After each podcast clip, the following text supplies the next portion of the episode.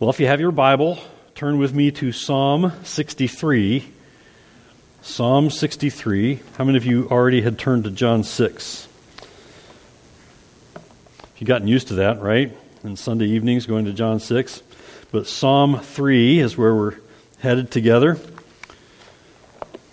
Psalm 63. I just say Psalm 3. Psalm 63. Psalm 63. And we're moving to Psalm 63 tonight because I want to encourage you with what we find here, and likely we'll do this uh, for a couple of Sunday evenings, at least. This Sunday evening, and then next Sunday evening, John Grieve uh, will be preaching to you, and then the following Sunday, Lord willing, I will be back, and uh, we'll come back to this passage. But Psalm 63 tonight, I want, I want to think about this tonight. There are some encouraging things to think about. Last Sunday evening, we stopped to think about what kind of evidence ought to be evident in your life if you say you're a believer in Jesus Christ. Of course, we said that if you're a believer in Jesus Christ and you say you're a believer in Jesus Christ, you ought to be a follower of Jesus Christ. You have many examples in God's Word to follow of Jesus. And if you're a believer in Jesus, you're to be following the examples of Jesus. And what we considered last Sunday evening was that we have the example of Jesus' love to follow, to live by, the example of his compassion to live by that shapes should shape our lives and our compassion and that kind of actually follows closely on that the love that we have the, the example of Jesus love to follow. So we have his love his compassion we also have the example of his humility to follow. We have to seek to grow in humility, humbling ourselves first of all before the Lord and, and primarily before the Lord and his word. And then the fact that he spoke as God commanded. He, he submitted himself to the Father. That's an example that we ought to follow. And, and I said that we ought to speak the truth of God's word and live, live by the truths of, truths of God's word so that our lives are speaking the truth of the word and not teaching a false gospel. You know, if you're disobedient to God's word and say you're a believer and follower of Jesus Christ, your, your life is teaching a false gospel because it's not being obedient. And so we ought to speak as God commands. We ought to obey His word and speak the truth of the word. And I also suggested that the, the, that part of that is that the word of God should shape our speech, our conduct, and our conversation. And when we have uh, loved ones or friends who ask for advice, our advice ought to be fed by the wisdom of God's Word and not the world. So Jesus spoke as God commanded, and that's a powerful example for us to follow. And then we finished with this uh, the Lord Jesus' example of his concern for the lost. We ought to follow Jesus' example in his concern for the lost. We ought to be concerned for our neighbors, our loved ones co-workers, business, uh, people that we interact with uh, that need Christ. And so we can f- learn from Jesus' example. These are all examples of Jesus that we've uh, we have and, and examples of in the Word to guide us and guide our living, guide our conversation, our thinking. And why? Why should we want to be shaped by God's Word? I suggest, and as, as God's Word teaches us, God has us here to live for His glory. And so uh, everything we do and say ought to be shaped by God's word so that we're living for God's glory, making much of our Savior. And uh, as I noted this morning uh, in closing, that's good for us too. We'll have the Lord's joy if we're glorifying God with the way that we live. He will give us His joy, and He will strengthen us and encourage us with His joy if we're living to glorify the Lord Jesus Christ and glorify God. So tonight I want to come back to the example of the, the love of Jesus the love of Jesus. And specifically, I want to look at Psalm 63, verses 1 through 8, for what it teaches us about how we are to love God. How are we to love God? So follow along in your copy of God's Word, and I'm going to read the first eight verses of Psalm 63, and I'm reading from the English Standard Version. Psalm 63, verses 1 through 8. O God, you are my God. Earnestly I seek you. My soul thirsts for you. My flesh faints for you, as in a dry and weary land where there is no water. So I have looked upon you in the sanctuary, beholding your power and glory. Because your steadfast love is better than life, my lips will praise you. So I will bless you as long as I live. In your name I will lift up my hands. My soul will be satisfied as with fat and rich food, and my mouth will praise you with joyful lips. When I remember you upon my bed and meditate on you in the watches of the night, for you have been my help, and in the shadow of your wings I will sing for joy. My soul clings to you, your right hand upholds me. So, Psalm 63, verses 1 through 8 so, what does it look like for a believer to love God? And I thought it was interesting this morning. If uh, you were one of the guys in the men's uh, Sunday school class this morning, you heard our brother Tom suggest that somebody ought to preach a message on how to love God. And I said, Tonight. I had planned that. And uh, you you uh, you referenced Matthew 22 and verse 27, and I had planned to do that. I think God kind of coordinated our studies this week without knowing it. And I love it when. Great minds follow the same count. You're right. We, we follow the wisdom of God's word, right? And that's what I want to be uh, led by. I know that's what you want to be led by, too, the wisdom of God's word. And I love it when, when God kind of sews a thread through our studies without telling us until we discover it. But so, what does it look like for a believer to love God? As we hear in Matthew 22 and verse 27, uh, when the lawyer among the Pharisees asked Jesus, Which was the greatest commandment in the law, Jesus said, You remember what he said? You shall love the Lord your God with all your heart and with all your soul and with all your mind. You may hear me say this tonight, and we sometimes shorten this and say, Love the Lord your God with all your heart, soul, and mind. But the scriptures don't put it that way it stretches it out and makes this, it kind of emphasizes this. You shall love the Lord your God with all your heart, and with all your mind, and with, um, I said with all your mind, I skipped with all your soul. With all your soul and with all your mind. We ought to be challenged by that. So, what would it look like as a believer in Jesus to love God? I think it's helpful to do what we did uh, last Sunday and think about what what should your life be looking like and how uh, how should your life evidence that you say if you say you're a believer in Jesus and you say you're following Jesus what evidence should there be for you to find in your own life?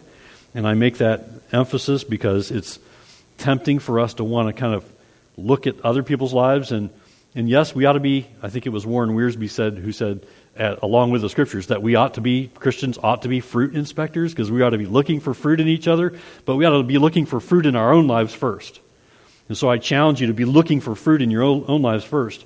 And as you look for fruit, that's important, but it's not only about seeing whether you're obedient to the Lord, it's also about loving God. So, are you loving God? And I don't want to miss this and how important it is and so I asked that question what would it look like as a believer in Jesus to love God with all your heart and with all your soul and with all your mind? Look at verse 1 again, Psalm 63. The psalmist says, O God, you are my God. Earnestly I seek you. My soul thirsts for you. My flesh faints for you, as in a dry and weary land where there is no water. So, what is it to truly love God with your life? What is it to love God with the way that you live, with the way that you think? Note that in David's words, he's the psalmist here, David's words are words of thirsting and longing for God. Of course, it's uh, this time of year when we really notice our thirst more than more than in those winter months, right? And if you especially are outside working in the yard or working around the house and, and it's a warm day, you're going to discover you're thirsty and you're headed to the kitchen for a glass of water quickly. David uh, said that he was thirsting and longing for God. That's the kind of imagery that we have here.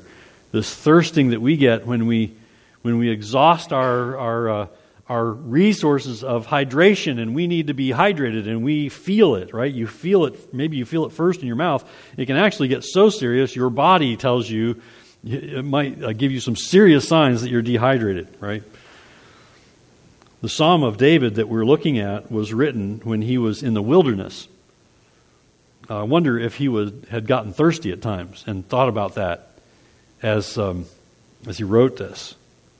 Uh, this could have been a time uh, that we see in 1 Samuel 23 and 24 when King Saul was pursuing David, trying to take his life, trying to kill him. Could have been about that time. Or it may have been when David fled Absalom, his son now seen in 2 Samuel 15, but the text doesn't really tell us. That's really not the important part. The important part is what David evidences from his own life that he was thirsting and longing for God. What it does show us here is a picture of the barrenness that David paints in verse 1, which is contrasted with a picture of bounty in verse 5. Uh, skip down to verse 5, where he says, My soul here, compare verses 1 and 5. My soul, he says in verse 5, will be satisfied as with fat and rich food, and my mouth will praise you with joyful lips. So, how do you love God? How do you love God? Let's begin here. Do you have the kind of longing for God which David describes in verse 1. Do you recognize that in your life? That you are thirsting and longing for God. His soul thirsted for God. His flesh, he says, longed for God. And here's the, here's the point. He, he knew in the depths of his soul that he needed God. He knew he could not live life without God. The very words that begin this psalm are important for us to note. Uh, look at it again at verse 1. David says, Oh God, you are my God. I appreciate uh, commentator Matthew Henry, what he says about this passage. He says, In all our addresses to God, we must eye him as God and our God. And this will be our comfort in a wilderness state, like David was in. We must acknowledge that God is, that we speak to one that really exists and is present with us when we say, Oh God, which is a serious word. He says, Pity it should ever be used as a byword. And we must own his authority over us and propriety in us and our relation to him. You are my God, he says. Mine by creation, and therefore my rightful owner and ruler. Mine by covenant and my own consent. We must speak it with the greatest pleasure to ourselves and thankfulness to God as those that are resolved to abide by it. Oh God, you are my God. What a good challenge that is. Um, the culture around us treats that, that little phrase, oh God, very flippantly and very lightheartedly. In, in fact, you'll hear people say, uh, things like, oh, God. And they're not praising God. They're making an explanation, exclamation, and um, I would suggest they're using God's name in vain when they do so. We ought not do that as believers. That's what Matthew Henry actually points to, that it ought not become a byword. Think about that. I appreciate his emphasis on the fact that God, we need to we need to consciously remind ourselves at times, don't we, that God is present. He is here it's, it's hard for us because we can't see him. But God's word is true here. He is here, He is among us. And we ought to say, as David said, Oh God, as we humble ourselves before Him, You are my God. If you're going to love God with all your heart and with all your soul and with all your mind, you need to understand, as David did, that God is your God. He's your God. He's a personal God. Isn't that great? Isn't that wonderful? I mean, we can't really uh, describe how wonderful that is in human terms, can we? But we need to realize it. We need to understand it. We need to seek to understand it more as we read the Word that God is our God. He's our God. If you've trusted in Jesus Christ, you have a relationship with a real and personal God. That's wonderful. God isn't some aloof deity who, who has removed himself as if he's, he's only in heaven. God isn't only in heaven. It's not like he's somewhere far removed from us. God is a personal God. And he cares about you. And he knows what's going on in your life. He, he's with you wherever you are. Uh, think about that. God, God was with David in the wilderness. He cared about David's needs, and God was with you. Uh, whether you find yourself in a wilderness time or a time of plenty, God is with you. Those who call themselves atheists may deny God's existence. Those who call themselves agnostic may wonder if God exists, but it doesn't matter either way because God does exist. And He is a real, loving, and personal God. God truly does exist. And if you're going to love God with all your heart and with all your soul and with all your mind, if you're going to love God with all that you have, all that you call yours, all your strength, all your gifts, the things that God has gifted you with, your talents, your abilities, if you're going to love God with everything you have, you need to understand that He is real and He is your God, and He is with you wherever you go. How encouraging that is, isn't it? And what an encouraging and wonderful and powerful truth that is when we remember that at our most needful times. He's with you in every situation you face. God is there when you're healthy. God is also there when you're not healthy. God is there when you're sick. He's there when you're facing difficulty. And God is there when things are good. When you say, hey, everything's good, and somebody says, how are you doing? And you say, great. God's there at that time when you're saying God is great. Don't forget that. It's easy to forget that when things are great. And then we wonder, where's God when we're struggling? Well, He's there in both times. God is there when you're lonely. He's there also when you're surrounded by people who love you. God is with you. Don't ever forget it. Remind yourself of that. If you want to love God with all your heart and with all your soul and with all your mind, then say with David, Oh God. Take this passage to heart. Oh God, you are my God. Don't just echo what David said and read it as if, well, this is just David, the psalmist, saying this. This is what God wants us to recognize. Oh God, you are my God.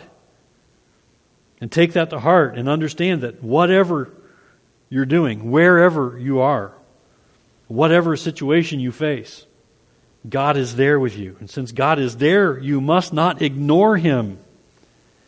Do not ignore God. Do not allow yourself to be convinced by the deceiver, Satan, that God is not there. He is there. And do not ignore Him. Once in a while, a long time ago, when our youngest son, Josiah, was about two years old, occasionally, uh, when I would be either studying at the computer or something like that, or doing some other work on the computer, he would, I just remember he would come and he would stand beside me in my chair. He'd just come and stop and stand. I don't know if he had maybe a pacifier in his mouth or a blanket in his hand or something like that, but he would just come and stand there. And usually I would take advantage of that opportunity when he was there and he just stood there. I would grab him and put him on my lap and just sit with him until he started to squirm and wanted down. Because if I didn't, he would quickly be off to go do something else. But I always thought it was interesting. He would just come and stand beside me. I loved that. And I love him. And we have a special relationship because he's my son and I'm his father. That's how it should be with you and God. You want to be with your father, you want to be with your heavenly father. You want to be in his presence, and you can do that through prayer. You can do that with the word, and you can do that when you realize that his spirit is in you. You realize that he is near, and he is your God and loving Him with all your heart and with all your soul and with all your mind, you ought to say with David, Oh God, you are my God. And if you do, you'll know the truth of those words in every situation in your life when you remind yourself of that. You need to practice reminding yourself of that because when you're uh, when you're in the depths of difficulty, you need to be reminded that God has not left you alone. He's with you. He is there. We also need the reminder when things are going well that God is there and He is at work. It's not, it, it's not all because we've orchestrated some great events in our lives that we've come up with and, and we've produced some, some great day. Well, God is blessing us with a good day, as we would say, having a good day. Realize that God is there. Oh God, you are my God.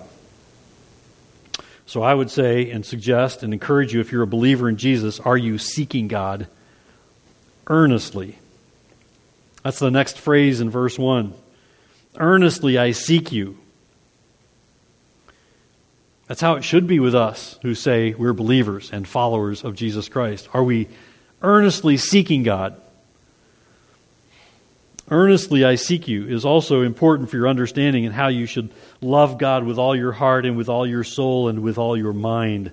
Uh, the idea here is that there's a, a deep sincerity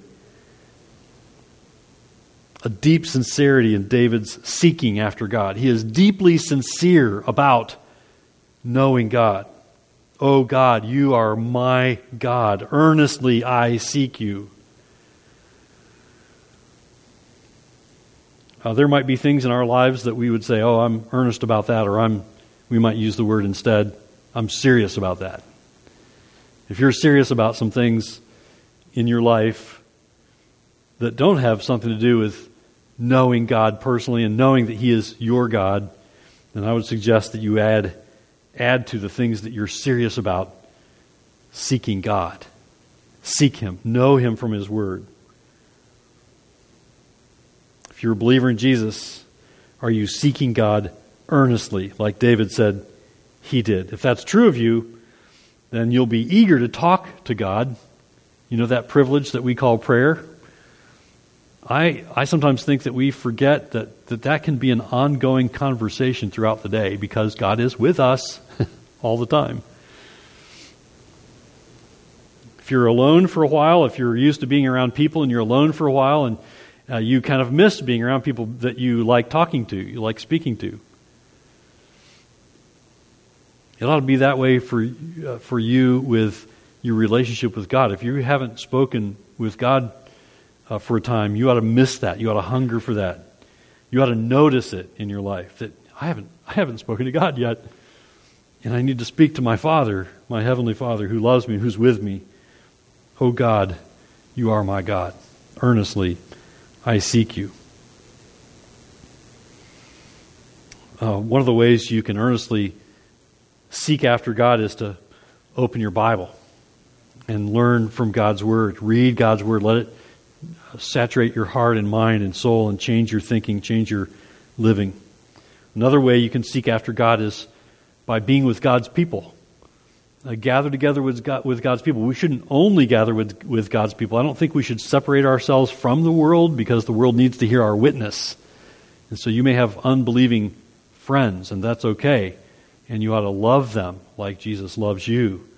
And you ought to look for those opportunities that God gives you when He opens doors for you to share the gospel with Him. But you also ought not neglect being with God's people. You desperately need to be with God's people to see clearly who God is in your life and how He has blessed you and how He's encouraging you through the fellowship that you can have with God's people as you get to know each other and you begin to bear one another's burdens, as the scripture says, and you pray for one another, and you, you seek to encourage each other, and, And God forbid if any of us should stray from the word, that one of those loving, godly people that you befriended in church should come along beside you and, and uh, give you a hug and say, Look, you need to start doing what's right. You need to start doing what's right. Uh, think about who you like to spend the most time with in your life. Isn't it the ones you love the most? Uh, we were headed to a wedding yesterday, and we knew that we were going to see some of our kids and grandchildren. And um, I don't know, for us, it wasn't about the wedding as much as it was seeing our kids and our grandkids. It was a, it was a good wedding, and it was wonderful to see a young lady we've seen grow up who loves the Lord, marry a godly young man, and that was wonderful. But I don't know, the highlight for me was to get to see my, my kids, especially my grandchildren, just for just for a few minutes, just for an hour or so. The people you love to spend time with, they're the ones you love the most. A good self examining question to ask yourself is this is it, is it my deepest desire to make time to spend alone with God? Make time. Not look for extra time, but make time to spend alone with God. Is it my deepest desire to do that? If I fail to do that in a day, do I notice it and do I realize it?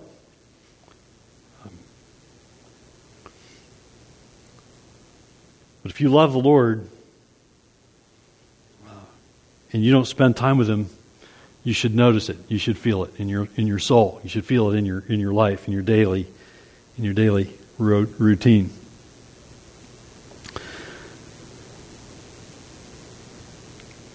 Well, God's word challenges us, doesn't it? So it's good to ask those self-examining questions of yourself like that one is it my deepest desire to make time, make time to spend alone with God in prayer, in His Word? Am I eager to be with God's people when I have opportunity to be with God's people? As in, as in we go to church together, and, and there were times like uh, a time like last night when the Trasks had us over, and and those of you who are able to gather enjoyed a time of fellowship with your brothers and sisters in Christ. Am I eager to spend those times with church family so we can encourage each other in our faith and realize that we're not alone in our walk with God. Oh God, you are my God means that uh, you have brothers and sisters in Christ and you ought to long to spend time with them. Are you eager to do that? Are you eager to worship with God's people? You see, it's not just about, well, we look forward to, to times of food together, right? And those are kind of highlights when we get together and we have food. And um, I look forward to those times too. But you know what we ought to look forward to even more? Is worshiping together, uh, opening our Bibles together, uh, opening our mouths to sing songs together. Whether or not we can carry a tune is not important. It's the words that we declare as we sing together. It's the one thing that we can do in unison, singing, as we sing the truths of God's Word. That's why it's important the songs that we sing be biblical, right? So if you love God with all your heart and with all your soul and all your mind, you'll earnestly seek the Lord because you thirst and long for Him like David did with all your heart. You'll, you'll thirst and long for time in the Word. You'll thirst and long for time with God in prayer. You'll thirst and long for time with God's people, your brothers and sisters in Christ. Uh, note next that David wasn't content with only a deep longing for God. He acted on that deep longing for God and he did something about it. He sought after God. Note in verse 2 how David has a desire to behold God's power or, or to see God's power at work. Verse 2 So I have looked upon you in the sanctuary, beholding your power and glory. So, what is it to truly love God with your life, with the way that you live, with the way that you think, the way that you do your work? In David's words, it's also that beholding of God. That's paying attention to what God is doing and asking God in prayer. It's a, it's a, a worthwhile prayer to ask God to help you be aware of what He is doing. He won't show you all that He is doing, because you wouldn't totally understand all that he is doing. You couldn't keep up with all that he is doing. But you ought to long to see, to have eyes, biblical eyes, to see more clearly what God is doing and to behold how mighty and powerful your God is. Oh God, you are my God. Why? Um, because you're a mighty God and powerful God, and awesome God. Beholding God. David says, I have looked upon you in the sanctuary, beholding what? Your power and glory.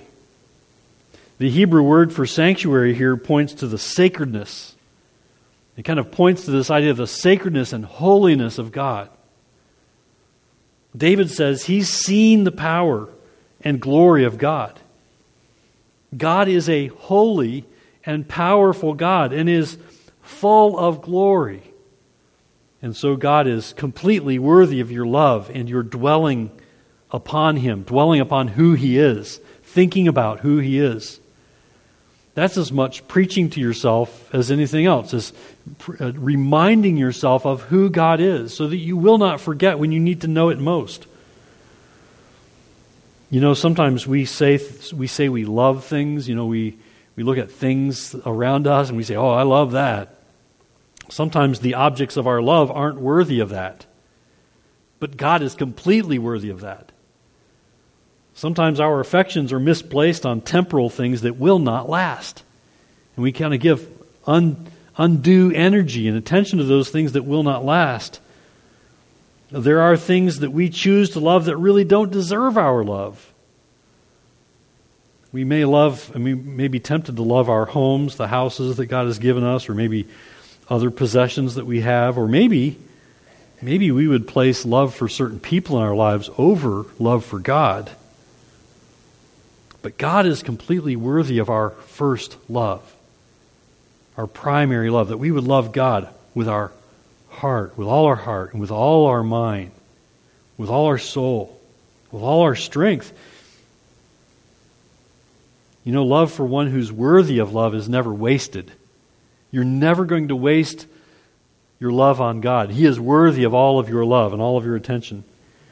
And if you behold God like David did in the sanctuary, if you pay attention to God's word and you seek God's greatness, and if you recognize and, and see his power and understand that he is a powerful and mighty God, and seek to recognize his glory on display all around you, uh, you you're going to want to love him with all your heart and with all your soul and with all your mind. God is certainly worthy of that kind of love. So we ought to seek to grow in our thirst and longing for God. Are you thirsty? For God. Oh God, you are my God. Are you thirsty? Are you longing for God? We ought to want to behold Him in His power. We ought to want to behold Him in His glory. And one way you can see that, if you're wondering, what does that mean to behold God's power and glory? Look around this room and see people who, who once were dead in their trespasses and sins whom God opened their eyes and drew them to himself and they became aware of who Jesus is and put their faith and trust in Jesus and he he saved them. I hope that's you. Saved them and made you his own. You look around at God's people. That's one way and one primary way this side of heaven that we can see God's power and his glory on display. That he would save anyone None of us deserve to be saved from our sins, but God is gracious and loving God. And God is certainly worthy of that kind of love that we ought to give Him. So we ought to seek to grow in our thirst and longing for God. We ought to want to behold Him in the power and glory that's His and His alone. And we ought to long to recognize His power at work all around us. You know, when you see people who are being changed, by the power of God's Word, by the work of the Holy Spirit. That's the power of God. That's the glory of God on display. When you seek to grow in this spiritual discipline of seeing God for who He is and recognize His presence and power, you won't be able to help but love God. And you'll want to love God with all your heart and with all your soul and with all your mind. When you see someone who's given their life to Christ, who've put their faith and trust in Jesus Christ, that's God's power and glory on display. You ought to rejoice in that. You ought to long to see, see that. You ought to long and, and pray for that to happen. Well, we can still uh, we can do still more to shape our lives so that we love God with all our heart and with all of our soul and with all, all of our mind. There's more here in Psalm 63, and we're going to pick it up again in a couple of weeks, Lord willing. But as we prepare to go our separate ways tonight, may God's word instruct us. And I want to challenge you and encourage you. May God's word challenge you to love God from the bottom of your heart this week. Look at your life and think about what that means for you. What kind of attention are you giving your God, oh God? You are my God. Will you say with David, earnestly I seek you? My soul thirsts for you. My flesh faints for you, as in a dry and weary land where there is no water. So I have looked upon you in the sanctuary, beholding your power and glory. May God's word instruct and challenge us to love God from the bottom of our hearts this week so that our lives will glorify Him. So that the way we live is making much of our God, who deserves to be made much of, and so that we will know His joy. I encourage you and challenge you with that tonight.